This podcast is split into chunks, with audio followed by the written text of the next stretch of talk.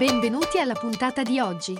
Questo è The Big Fat Voice, il podcast dove psicologia, musica e teatro si incontrano e si intrecciano. Ideato e condotto da Massimiliano Becco Gagliardo. Per maggiori informazioni e per contattare e fissare un appuntamento con Massimiliano, puoi mandare un'email all'indirizzo info chiocciola mbgvoice.com e puoi visitare il sito mbgvoice.com. Iscriviti al podcast e buon ascolto!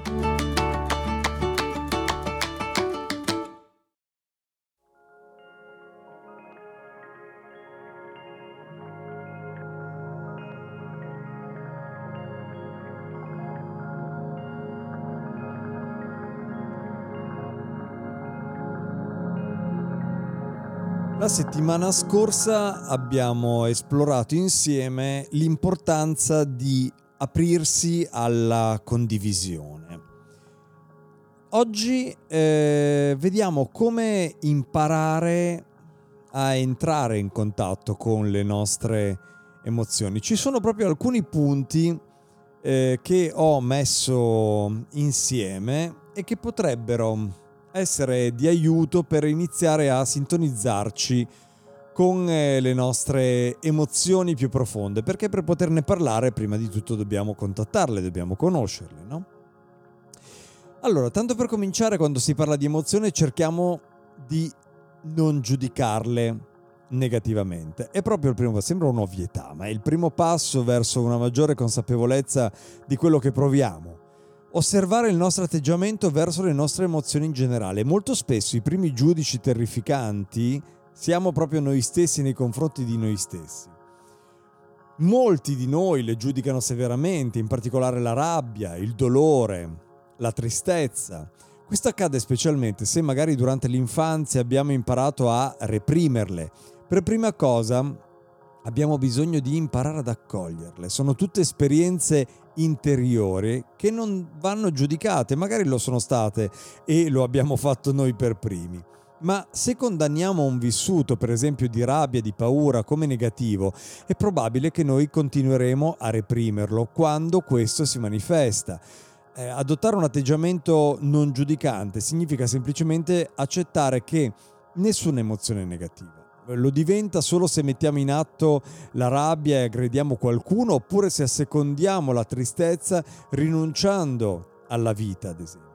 Se eh, riconosciamo che tutto ciò che sperimentiamo ha un valore e merita di essere percepito, riusciremo allora più facilmente ad aprirci e a sintonizzarci con i nostri vissuti, per prima cosa dentro di noi. Prima cosa fondamentale per poterli condividerli per poterli condividere con chi è vicino a noi.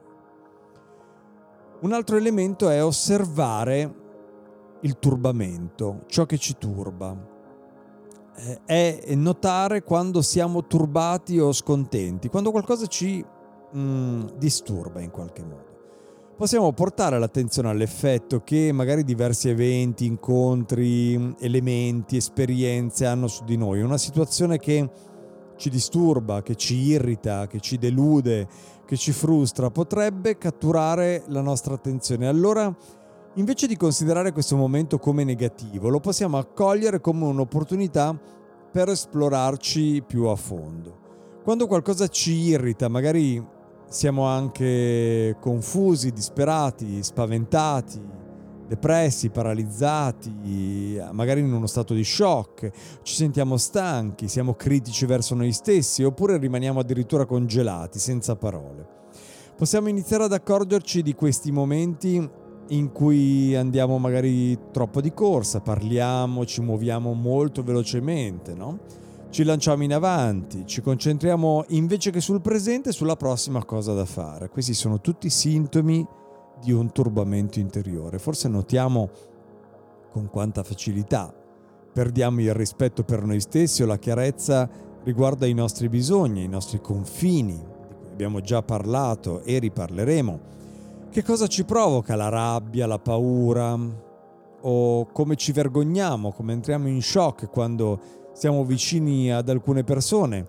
Se ci è mancata una stabile presenza fisica, ad esempio, o una stabile presenza emotiva da parte di uno di entrambi i genitori, potremmo essere estremamente sensibili a qualunque carenza di attenzione o al rifiuto, ad esempio, oggi che siamo adulti.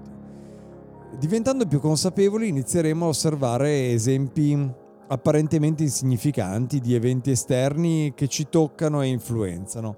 Eh, per esempio, magari mentre paghiamo il conto al supermercato, un cassiere magari eh, più allegro del solito può renderci eh, la giornata più gioiosa, oppure uno che è più burbero o più tagliato col coltello può inaspettatamente irritarci. Beh, il primo passo è notarlo percepirne l'effetto che ha dentro di noi, quello che provoca.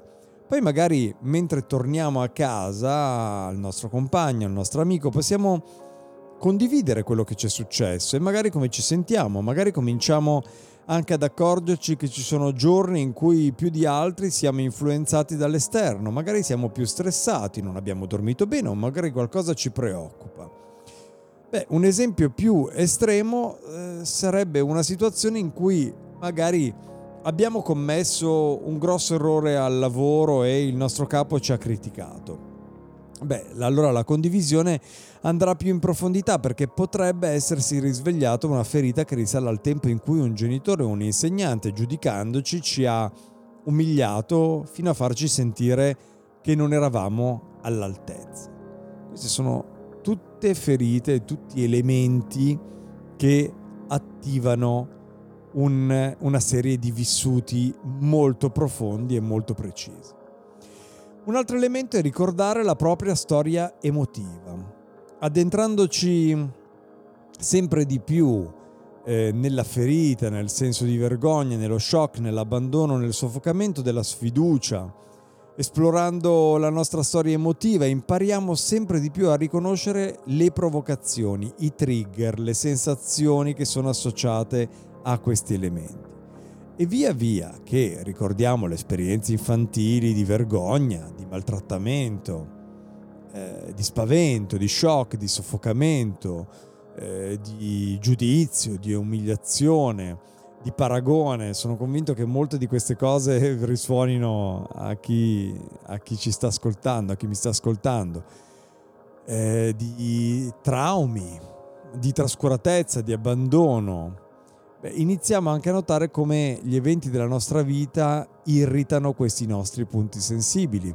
Con questa consapevolezza è più facile condividere le esperienze emotive con le persone che ci sono vicini. Allora ci rendiamo conto che nessun evento, nessun incontro, nessuna interazione è irrilevante, perché siamo tutti molto sensibili ad esporre questa vulnerabilità che rende ricche, intime, interessanti, profonde tutte le nostre relazioni.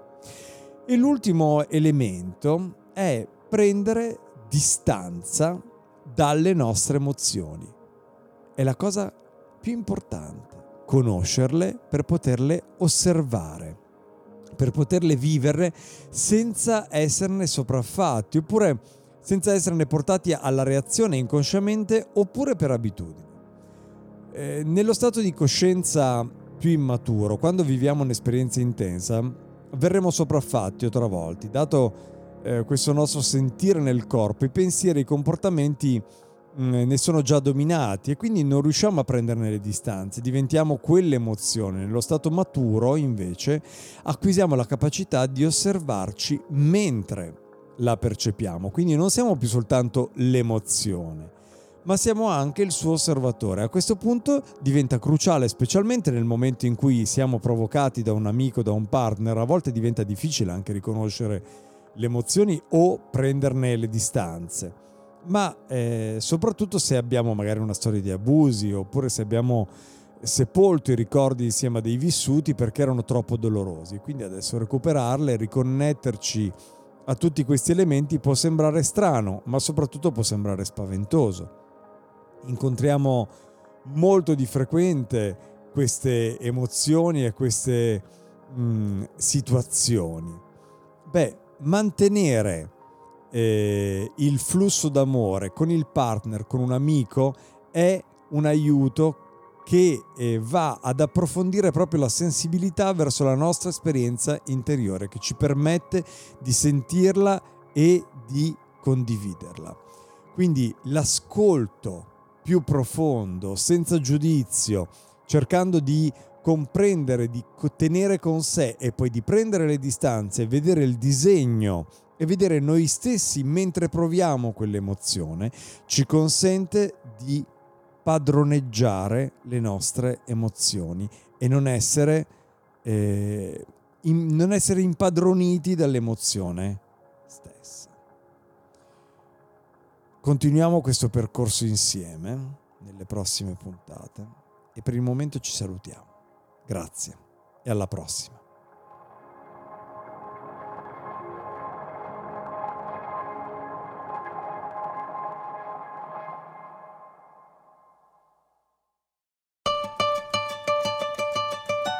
Hai ascoltato The Big Fat Voice, il podcast dove psicologia, musica e teatro si incontrano e si intrecciano. Ideato e condotto da Massimiliano Becco Gagliardo.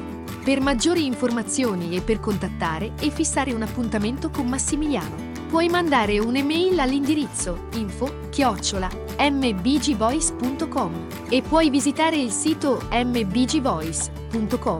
Iscriviti al podcast, grazie per l'ascolto e arrivederci alla prossima puntata.